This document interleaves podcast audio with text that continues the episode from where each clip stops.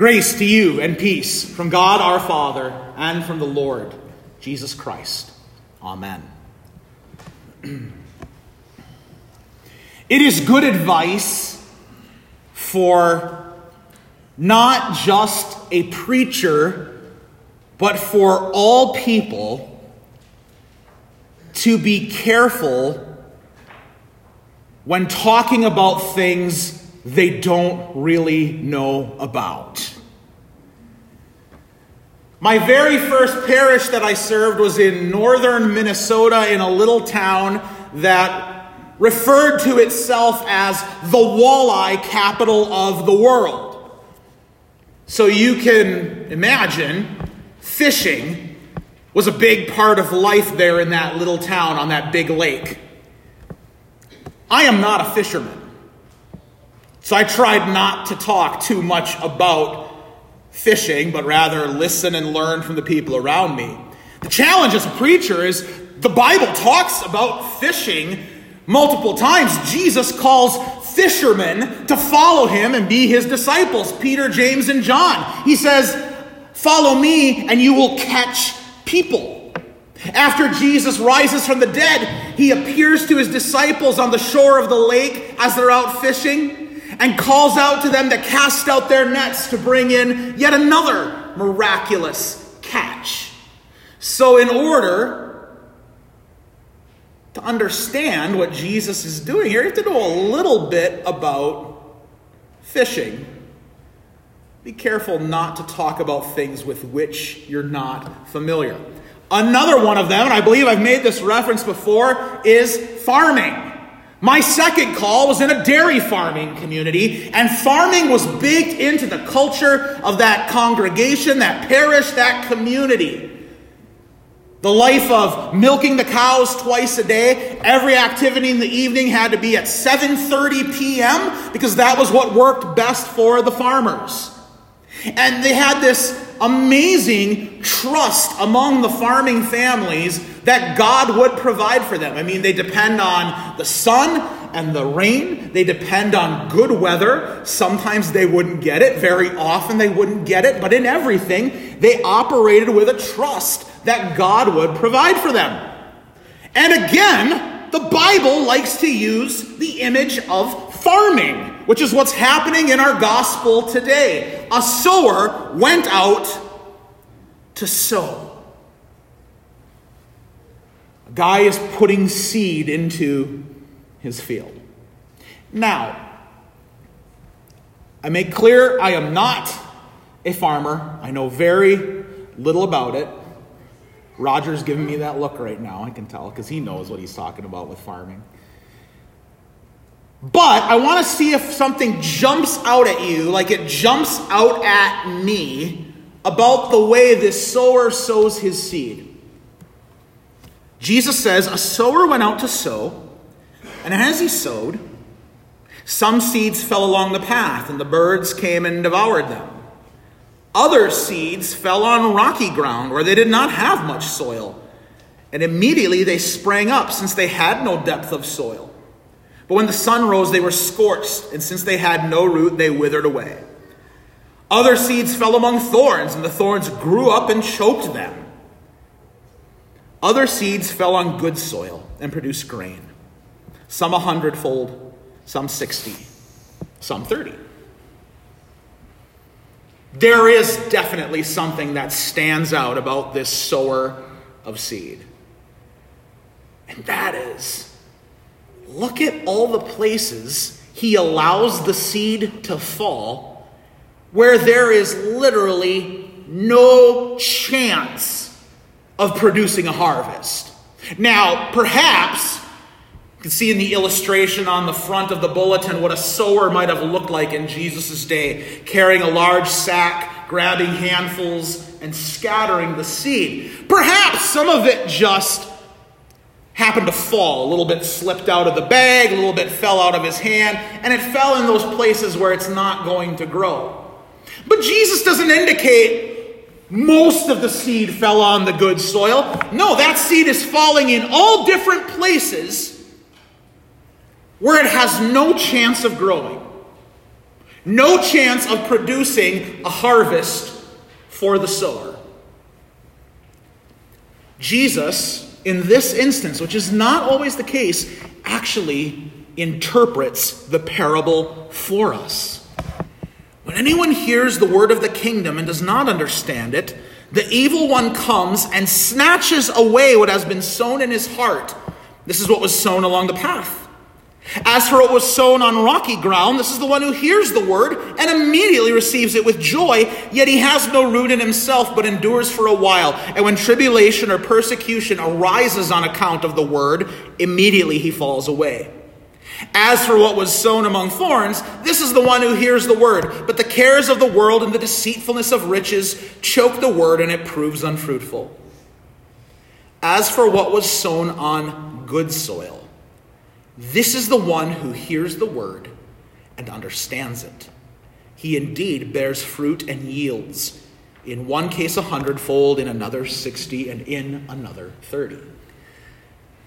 Jesus tells us what's going on in this parable. The sower is God, his seed is his word, and the different kinds of soil are the different kinds of hearts that encounter that word. And it tells you something about how God views His word and the going out of that word. That God sends forth His word even to places where He knows there will be no harvest, there will be no fruit. There will be people who refuse to understand the word. There will be people who get too caught up in the cares of this world there will be people who let their joy be stolen from them. Though they receive the word of God, there will be no harvest, there will be no fruit. And yet, where the soil is good, there's a harvest, there's fruit. I remember living in that farming community, how the farmers and their families needed to care for the soil in which the seed was planted. I do know this much. I remember this very vividly that every spring, when the frost would melt, the, the fields would inevitably bring up a bunch of rocks. Some of them too big, they can't be in the field or they're going to ruin the equipment when they go through the field. So the farmers, and especially the kids, would go out with a trailer, they would drive through the fields, and they would walk behind the trailer, and they would pick up rocks and throw them into the trailer. And I was invited on more than one occasion to take part in picking rocks out of the field. I was conveniently busy every single time they asked me to do that lovely work. But it goes to show that in order for there to be a harvest, there has to be care given to the field. The field needs water. The field needs the light of the sun. The field needs to be fertilized so that the soil is rich with nutrients to produce a harvest. And I want you to consider, my dear brothers and sisters in Christ, how God, the sower of the seed of his word, does the very same thing for you. How he uses water to wash you, to cleanse you, as He gives it to you in holy baptism. As you confess your sins week in and week out and receive the forgiveness of sins in Jesus Christ, you are washed new in the waters of your baptism over and over and over. Jesus Christ, who is the light of the world, is like the sun that shines upon us and covers us in the warmth of his righteousness, that we are holy and precious and pure in the Father's sight. And just as the ground needs to be fed with nutrients, so he feeds you food where he gives you the very body and blood of Jesus Christ to nourish you and sustain you. And by doing all that, God, by his Holy Spirit, is caring for the soil of your heart. So that when you receive that word, it will take root, it will produce a harvest, it will bear fruit. Our God is the God who works by means of his word, by the proclamation of that word, by the reading and studying and meditating upon it found in Holy Scripture. And with that, I want to call out something that Jesus says here in the explanation of the parable that I think we all too often skip over. Speaking about that heart that is good soil, where fruit is borne and yielded and it produces a harvest of a hundredfold, or sixtyfold, or thirtyfold. Jesus says that, heart is the seed that was sown on good soil. This is the one who hears the word and understands it. How often do we just regard Holy Scripture as being way too complicated, way too sophisticated for our understanding? Right? Leave it to preachers and professional theologians to tell us what the Word of God says. But what Jesus has in mind here is not just the hearing of the word preached for 15 to 20 minutes on a Sunday morning, my dear friends. No, he intends that you should know his word, hear his word, meditate upon his word, learn it, and even understand it. And that takes putting that word into a place that is all too often vacant in our lives. That is the word above all things. We prayed in that prayer, the collect of the day for today. It's an old, old prayer that's been used in our hymnals for over a hundred years. We're praying about God's word. We say, Grant that we may so read, mark, learn, and inwardly digest the Word of God. Because that Word is your food, that Word is your nourishment. Just like seed is something produced by the plant itself so, when your heart is fed and nourished with that word that leads to understanding of God's word, it bears a harvest that produces more seed that continues to grow within you and it perpetuates itself over and over and over throughout your life.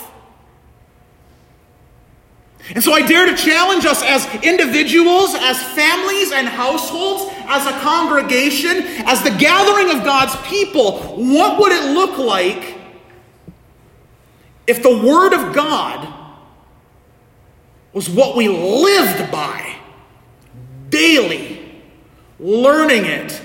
Here's another concept memorizing it. You might think you're incapable of memorizing the Word of God. I would challenge you. Remember last Sunday, those of you who were here, we had some tech issues with the computer upstairs, and the music cut out, and we ended up singing a cappella. That part of the liturgy, a couple parts of them. Why were we able to do that? Because we knew it. Because we sing those words week in and week out. We not only know the words, we know the music. We know the tune. We know how it goes. Because the memory is a great gift of God that is powerful. I would submit that all of us could put our memories to work better, learning, memorizing, taking to heart the things of God. That word that God gives out, that word that proclaims to you Jesus crucified for your sins, risen from the dead to give you eternal life, that word has power. And that word always produces fruit, it always produces a harvest. Where the soil of the hearts of God's people are continually fed and nourished. there are a lot of things I don't know about and therefore am not equipped to talk about. But I would submit that not just every pastor, but every Christian should know about and be able to talk about the Word of God in Holy Scripture. That word that proclaims the great works that God does for his people, the great works that God does for you.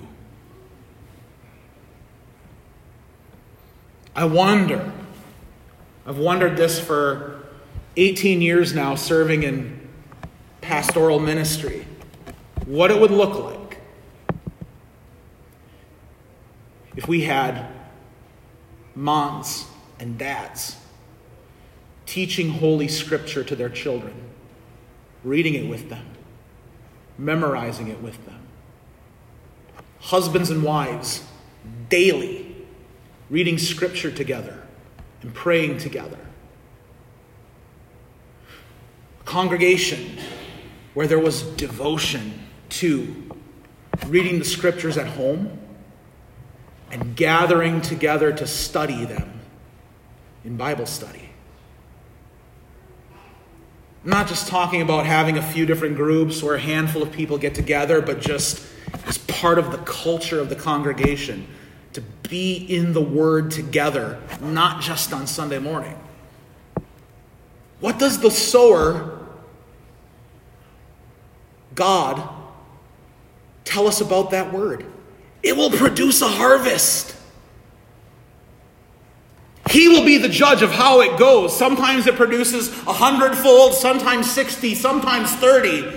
But He will work through that word. As I often tell our confirmation kids, God's word does stuff, it makes things happen. When it says, you are forgiven, you are really forgiven. When it says, peace is with you, peace is really with you. When it says, this is my body, this is my blood, it really is his body and blood. That word will always work and do what God intends.